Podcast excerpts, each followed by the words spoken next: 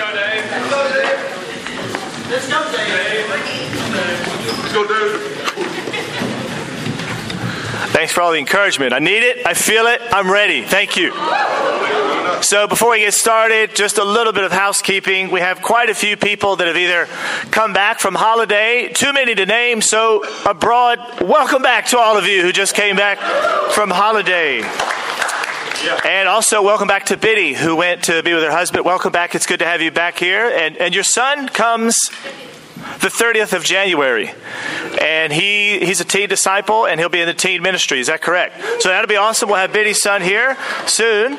Also visiting from our sister church in California. And also dating our brother Peter. We have Callie. If you could go ahead and stand up, it's, uh, it's a pleasure to have you here this morning. And Sulu's little sister, Zanale, you know that name fairly well. She's here as well. Good to have you. Also visiting from, I feel like the starting lineup in the sports. And now, uh, but we also have somebody from our family of churches in Las Vegas. His name is Robert, so he's up, he's back there as well. So, hello, Robert. Biddy, Robert, Callie, welcome back to everybody. And also, just recently moved from Wellington, we have Hannah. Go ahead and stand, just, just so we can see you, Hannah, just so we can see you. She lives in Auckland. She lives out west, where biblically that's where people go to be with the Lord. They don't go east. So, no, that's, just what the Bible says, Alberto. I don't, I don't, I'm not trying to, I'm not trying to start anything. God loves everybody. Jesus loves the little children, even when they take their parents down to, to Kids Kingdom and all that kind of stuff. So we also want to say hello to Wellington, Radon, and Rachel. Say a big hello to them. So this mid this midweek, this Wednesday, we'll talk more specifically about the church planting in Wellington and the plans this year for people to go down periodically and visit and encourage them. So make sure you're there this midweek for that. That's going to be awesome. And uh, is Bora here? Bora, I'm wearing those socks you gave. Let, let me show you the socks that Bora gave me. These things are awesome. Look at these things. Look at those. And and and on the bottom it says David is confident, friendly, and something else. It's probably awesome or something. But those socks are awesome, so I want to show those off, and thank you for that. And lastly, just to keep us informed uh, a little bit globally about what's happening in our churches, here's a here's a three minute, forty six second video to keep us updated about what's going on all across the globe. And take it away, video.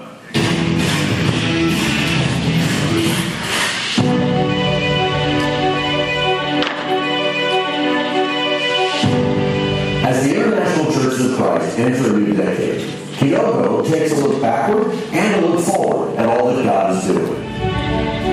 We have a lot to be thankful for. Ten years ago, we were a mere 500. Today, we have 700. In 2010, we had 93,000 members. Today, we have 113,000 members. And we're in 147 different nations. God is absolutely at work. Unity was on display at our World Summit with our delegates at our 16 Mission Society. Love has been on display as we've supported Hope Worldwide and volunteer projects around the world. Faith has been on display as disciples packed up and moved and started 120 new churches on six continents. And courage is on display as young people are entering the ministry in ever-growing numbers. And good news keeps pouring in from everywhere. Very excited to be in Eastern Europe. There's 21 countries there, and uh, we have more than 3,000 brothers and sisters. Very excited about the Kiev Church, where we just appointed an eldership and a new lead evangelist. This year, the Hong Kong Church crossed the 2,000 membership line, and we're having a steady growth. God is giving that. We're excited to see the maturity of the church in Taiwan and in uh, Greater China area. David and I spent 2019 visiting the churches that we planted two decades. We have been strengthening and encouraging them. So many faithful disciples, so excited to realize they're part of something that is worldwide, that has a vision and is growing. We helped plant the Novosibirsk Church in 1992 with really young Christians, and now that church has grown so well and has become so healthy. In the last five years, they sent an evangelist and women's ministry leader to strengthen the church in St. Petersburg. I've been excited over the summer to really walk with the young single men, sharing our faith lots. In the last several weeks, it's been great because I've had a whole bunch of new visitors myself after a long time. Some of those are studying the Bible now.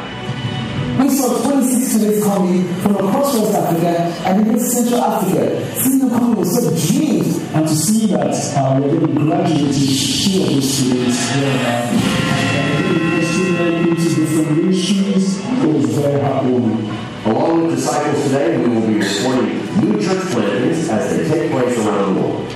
We are excited to provide the official counter as the churches in our movement grows from 700 to 1,000 worldwide. Currently, there are 47 countries around the world without an international church Christ. So Kyoto is also creating a countdown as we send new churches to the remaining countries. Hopefully, in the next decade, our counter will hit zero. Today, more than ever, we need people to use their gifts, reach out, and impact their communities in all the ways that the church does. We need people to train up in the ministry, form teams, plant churches, or move into churches that need help. We need people who will learn a new language and move anywhere the need arises. We need singles and couples to plant Bible talks in new areas of our cities. We need empty nesters to dream big and reach out in their own nations and beyond. And of course,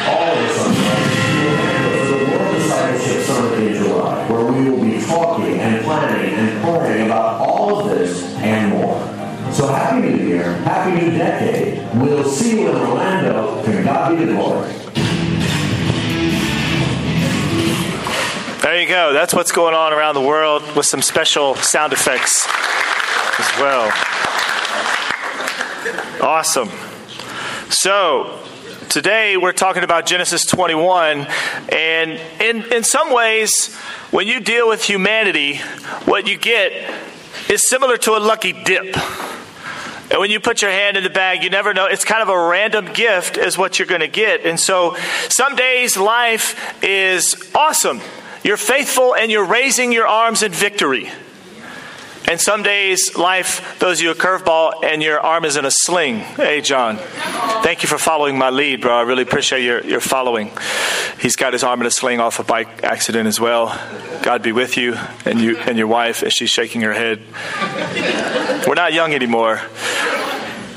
But th- that's the idea, though, with humanity. Sometimes we're really faithful and we believe God can do things. And sometimes we just are very uncertain and we doubt that anything could happen. Sometimes we're actually filled with joy at what God is doing. And other times we see jealousy come out in our hearts as other people are doing better. And I think we see the mixture of love and hatred as well. It's really cool to see the Kiwi firefighters go over to help battle the fires in Australia. That's an act of love, people really helping and embracing when humanity is in need. And on the other end of this of the spectrum, you can see the hatred in the Middle East when two nations are bullying each other because they hate each other and almost war is breaking out. And so on any given day, we are a mixed bag of unreliability. We're faithful, we're doubting. We're joyful, we're jealous. We love, we hate. And you never know what you're going to get. And so maybe the conclusion is we look at that and we say, there's no hope. Let's just be disillusioned and discouraged because we're so unreliable. Or maybe, as this passage will point us to this morning, maybe the backdrop of humanity is meant to make us look to God, who is extremely dependable and extremely gracious with us. And to our text, we turn in Genesis chapter 21. As we turn there, I'll say a prayer and then we'll dive in to our story this morning. Father, we are, we are so grateful that against that backdrop of love and hate and jealousy and joy and pain and everything in between, God, that you stand alone as the supreme being that is dependable, gracious, and loving And we pray that as we read this text this morning, Father, that we really see clearly who you are in a more meaningful way, and that we can walk out of here in response to that by following your Son Jesus more closely and also calling other people to do the exact same. We pray this in His name. Amen. Let's start reading, if you have a Bible, in Genesis chapter 21, starting in verse 1, and we'll read the first section this morning. Now, the Lord was gracious to Sarah as he had said. And the Lord did for Sarah what he had promised. Sarah became pregnant and bore a son to Abraham in his old age, at the very time God had promised him. Abraham gave the name Isaac to the son Sarah bore him. When his son Isaac was eight days old, Abraham circumcised him as God commanded him. Abraham was a hundred years old when his son Isaac was born to him. Sarah said, God has brought me laughter, which is actually what Isaac means in Hebrew. He laughs. And everyone who hears about this will Isaac with me, basically, will laugh with me. And she added, Who would have said to Abraham that Sarah would nurse children? Yet I have borne him a son in his old age. The child grew and was weaned. And on the day Isaac was weaned, Abraham held a great feast. But Sarah saw that the son whom Hagar the Egyptian had borne to Abraham was mocking. And she said to Abraham, Get rid of that slave woman and her son, for that woman's son will never share in the inheritance with my son Isaac. The matter distressed Abraham greatly because it concerned his son. But God said to him, Do not be distressed about the boy and your slave woman. Listen to whatever Sarah tells you, because it is through Isaac that your offspring will be reckoned. I will make the son of the slave into a nation also, because he is your offspring. And if you remember, the promise is for Abraham to become a great nation, but it happens through Isaac. And as the passage continues early the next morning, Abraham took some food and a skin of water and gave them to Hagar. He set them on her shoulders and sent her off with the boy. She went on her way and wandered in the desert of Beersheba. When the water in the skin was gone, she put the boy under one of the bushes. Then she went off and sat down about a bow shot away, for she thought, I cannot watch the boy die. And as she sat there, she began to sob. God heard the boy crying, and the angel of God called to Hagar from heaven and said to her, What's the matter, Hagar? Do not be afraid. God has heard the boy crying as he lies there. Lift the boy up and take him by the hand, for I will make him into a great nation. Then God opened her eyes, and she saw a well of water. So she went and filled the skin with water and gave the boy a drink. God was with the boy as he grew up. He lived in the desert and became an archer. While he was living in the desert of Paran, his mother got a wife for him from Egypt. Egypt is her homeland. So, this whole context, Genesis chapter 21, it's like finally Isaac is born. It's first predicted around Genesis 15 or chapter 16, and Abraham and Sarah are waiting and waiting for this boy who will be a blessing to all nations. It's repeated over and over in these chapters. And so in Genesis chapter 21, finally it comes. Finally, God has made good on his promise. And so this morning, I want to look at just one point. And that point is that God is dependable and gracious. He's both dependable and gracious. And that's, that's the driving aspect of this chapter. Almost in a redundant way, the author begins chapter 21 by saying, as he had said, referring to God. It says it again in verse 1. He did what he had promised. In verse 3, God had promised him. And so this is how the whole story starts. God did what he said, he did what he promised. He made good on his delivery. And so in this, we see all of these different characters reacting in a very different way. Look at Sarah, for instance. When she first hears about the joy attached to having this son, she, she's like, Are you kidding me? Who knew? Who would have thought? Who would, in their right mind, would have ever predicted I would have a child? She's in her 90s, and her husband is 100. And she says, God has brought me laughter because this is, this is laughable. This, even with modern technology today, they say with all these assisted technological reproductive help, you can't even be past 55 years old and have a child, even with all this technology. And here they are in their 90s having a child. And over and over, this is the idea. Like, if this were to be announced today, we would think it's incredible. This is a big deal. The oldest couple in our fellowship is in their 70s. And if they made if they stood up today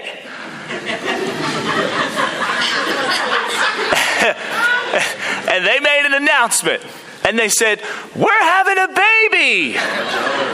Yeah, we'd be like, what? And, and imagine in 20 more years if they were to say it again. We're ha- this this news. They would have Abraham and Sarah would have gone to all the tents in their village and said, "We're having it," and they'd be like, "No way, is that happening?" And imagine for the next year, Sarah in her 90s thinking, oh, she probably woke up with the thought, like, there's no way this is going to happen.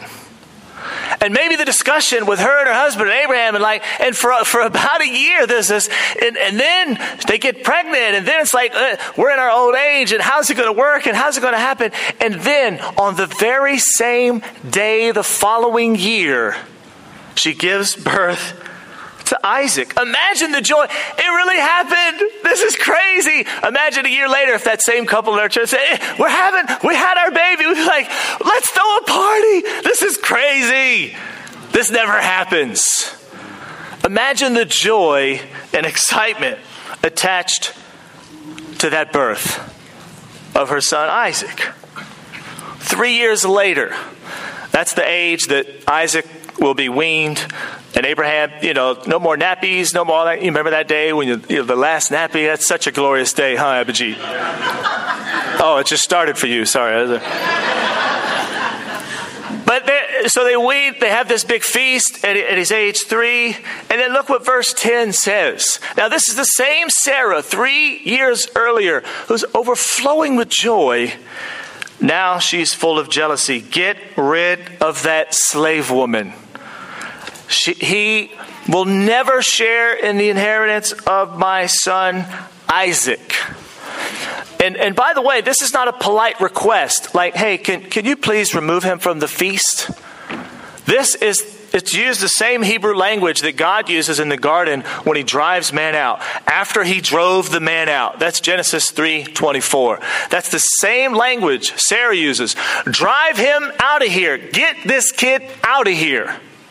I'm angry. look at what's going on here. So Ishmael is about 14 years old, and he's looking at this three year old son, and, and the verse says that he's mocking him.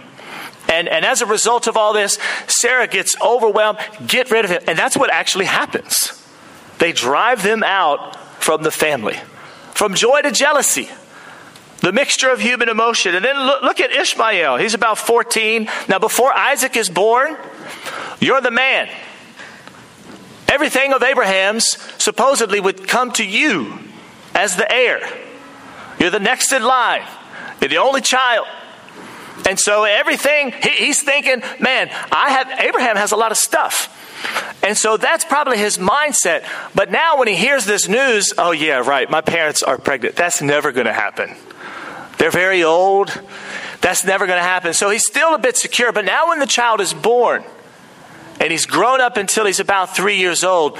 He's mocking him, and it's not like a brother mocks. You know, like, "Hey, man, your ears are big, bro. You're you're you you you look silly, or whatever brothers say to each other. Um, it's not that kind of mocking. All right. In Galatians four twenty nine, Paul uses the same story and says, "At that time, the son was born according to the flesh, persecuted the son born by the Spirit." He actually uses Hagar and Ishmael as a story in Galatians four. Ishmael's looking at this boy and saying, "Man." I'm supposed to be the one in line, not you. What are you doing? You little twerp, you little three year old punk. Who knows what he's saying? But he's persecuting him. And Sarah sees that. And so, in the context of all this, now we see this hatred from Ishmael. And to cap it all off, like the saddest part of this story is the end of it when Hagar and Ishmael get sent off to wander in the desert.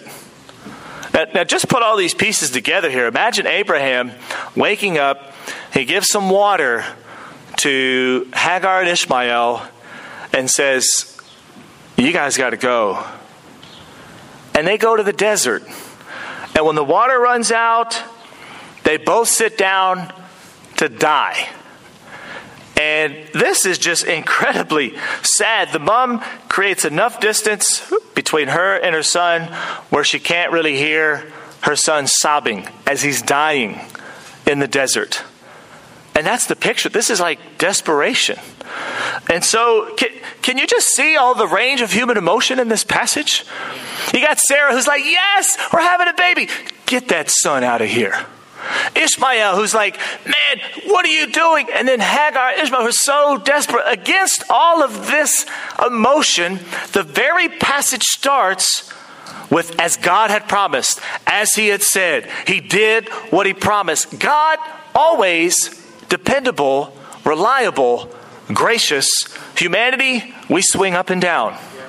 We swing up and down, don't we?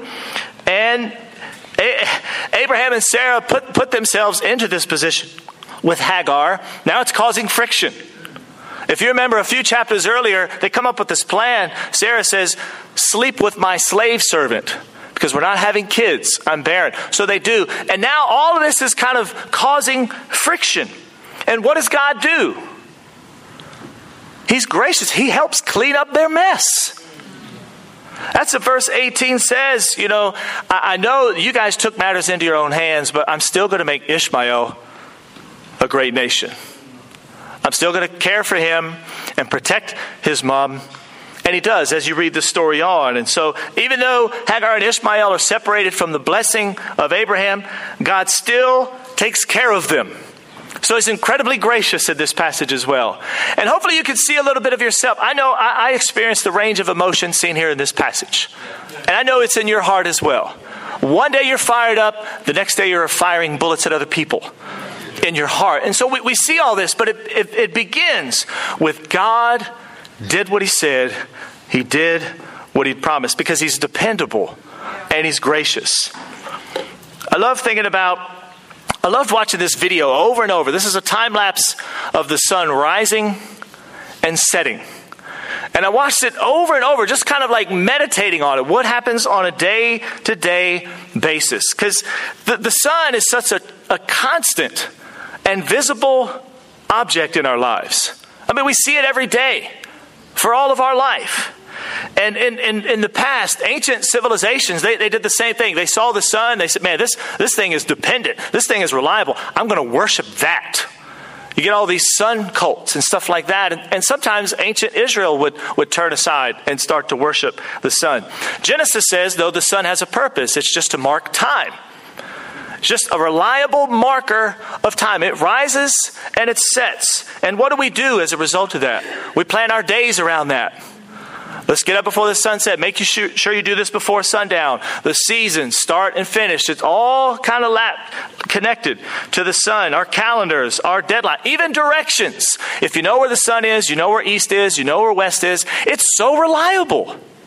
It's so dependent. You better make hay while the sun shines. Like we have all these phrases attached to that because we know the sun is going to rise and the sun is going to set. It's such a dependent and reliable object. Now, the idea no human being wakes up and pushes a button that sets all this in motion.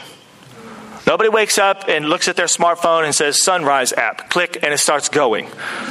That doesn't happen. Nobody, nobody's pulling a lever, nobody behind the scene. This just happens automatically by the hand of God. And look, and if you cast that against the struggle of humanity, we're always striving and straining to be as dependable as something like that. Yet we fall drastically short. And the sun is this image of God's constant reliability. I love the psalmist says it in Psalm 19. In the heavens, God has pitched a tent for the sun. It is like a bridegroom coming out of his chamber, like a champion rejoicing to run his course. It rises at one end of the heavens and makes its circuit to the other. Nothing is deprived of its warmth. It's always going to do what it's been created to do. even when we look at nature, it points us to this conclusion God is dependable, God is reliable, and He's gracious. Nothing, everybody gets the sun, even the good and the bad. And so this passage is, is really making this point because that's how it all begins in verse 1, verse 2, and verse 3. So all that sounds nice in theory. But what does this mean when we, when we practice it in our lives? Well, one, one idea is it just means we need to be humble. Because God cleans up all of our messes. And I think sometimes we, we, we, forget that God has been cleaning up your mess, my mess, and all of our mess. And He does this pretty graciously. And sometimes we get more focused on other people's mess than the mess we're in and how God has graciously cleaned us up. Now, in this passage, man, Abraham and, and, and Hagar had created quite a mess with their life. And God is here graciously saying, I'll take care of this, I'll take care of this, I'll help you here, I'll help you here. Even though you created this scenario, I'll graciously help you. I think that means we need to have a great sense of humility because God is always dependable, God is always reliable and gracious. We're not, so we need to be humble with each other. All of us have mess, and some of us are still cleaning up that mess, if we're honest. And so we got to be humble with one another. Another thing it means in our life and, is we need to have a measured approach of God. Well, one of the things that kind of gets me indignant is when people who don't really know the Bible or people who are against Christianity, they make these claims about God, saying, uh, God is an angry God in the Old Testament and he's a loving God in the New Testament. And so they, they pick and choose a couple of episodes from the Old Testament and say, look, God is angry and he's on a warpath and he's bloodthirsty.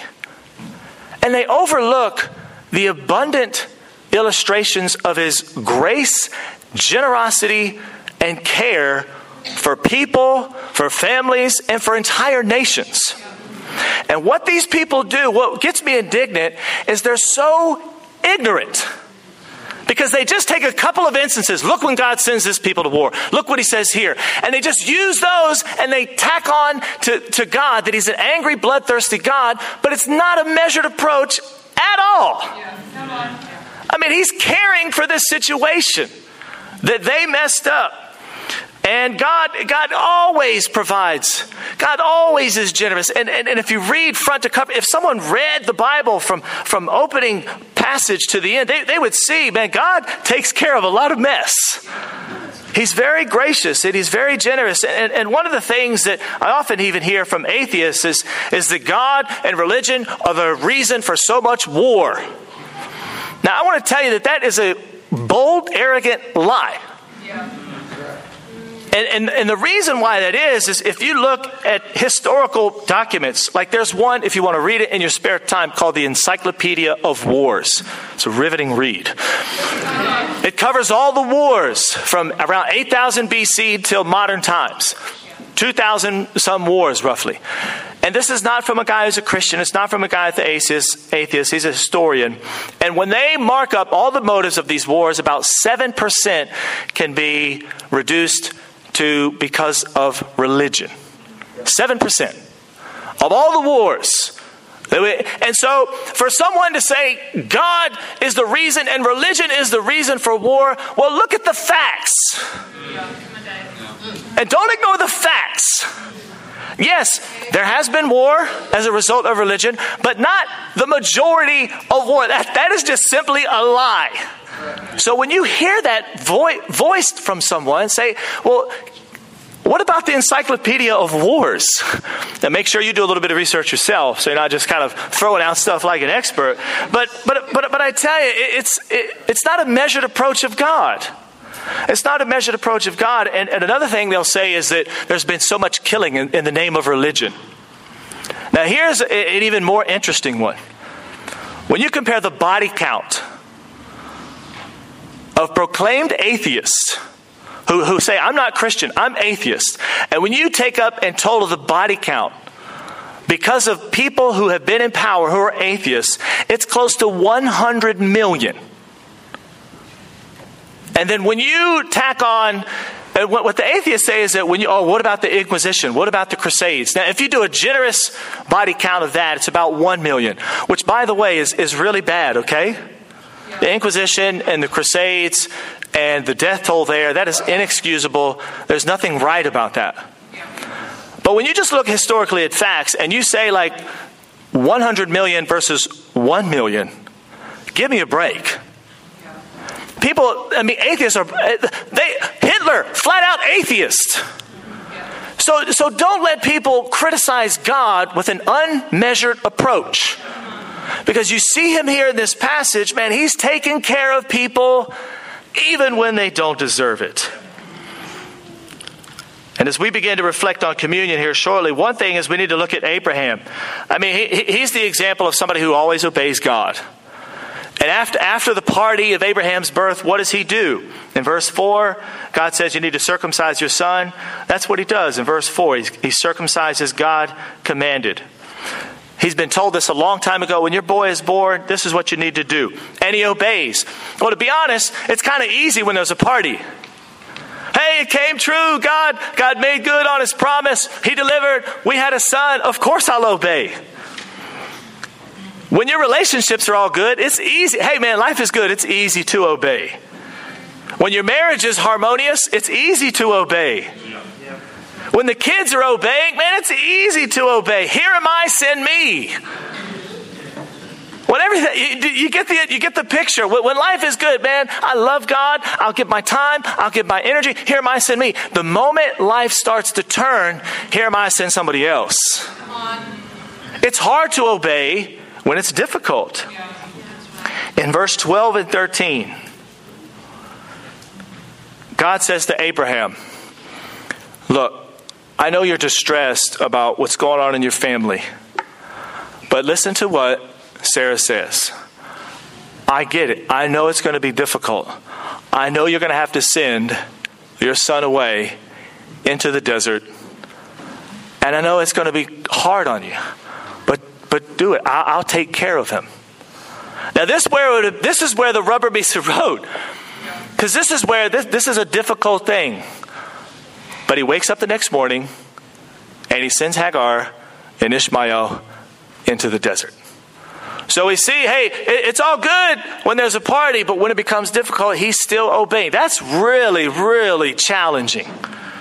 That's really, really challenging because everybody loves the idea that Jesus loves the little children and all the little children of the world, red and yellow, black and white. And, but then when you have to love your enemy, uh, that's a little bit different because maybe you don't understand the whole context.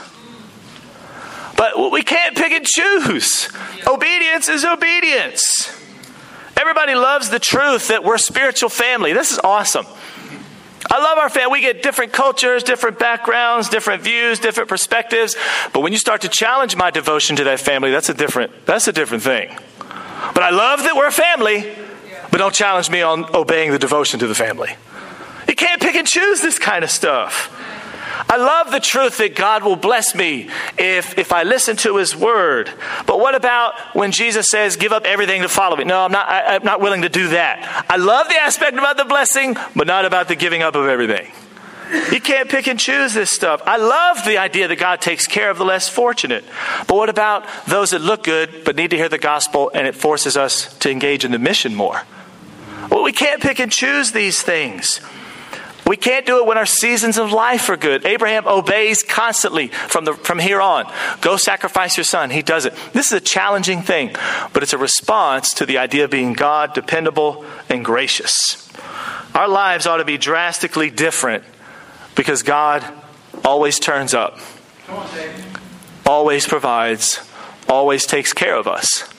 We don't live our Christian lives to earn that. We live because He is dependable, and He is gracious, and He is reliable. As we conclude and are about to take communion as a spiritual family this morning, I want us to all really leave here understanding very clear the God we deal with is not like lucky dip. It's not like some days you get an angry God, some days you get a caring God. What is He going to be like today?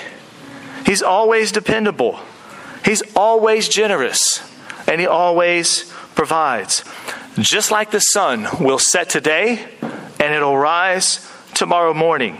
He is dependable and gracious. Let us become a church who lives in response to that by being humble and letting our faith believe that God always delivers and making sure our obedience is the same. Let's pray as we take communion together. Father, as we look at this passage and as we look at the whole story of the Bible, I, I just feel wildly grateful that, that you, a supreme being, would entertain a being like me, like us, and all our limits and all of our flaws, and, and still, for thousands of years, deal with us in some sense, despite our ups and downs, all the mistakes we make, and all of the situations that we get stuck in that you have to come and get us out of, God. So we just want to come to you and say thank you for being so gracious with us. And of course, that's, that's mainly illustrated when you sent your son Jesus to die on the cross, though we did not deserve it. And I pray that that, that is the moment, that's the story, that's the person that we look to. We don't look to one another as an expectation, but that we look to Jesus and we can follow him. And as a response, we can be, we can be obedient, we can be humble, and that we can teach other people this lifestyle of the gospel as well. We're thankful for all that you've done for us, and we pray that we can live a life worthy of this calling. In Jesus' name, amen. amen.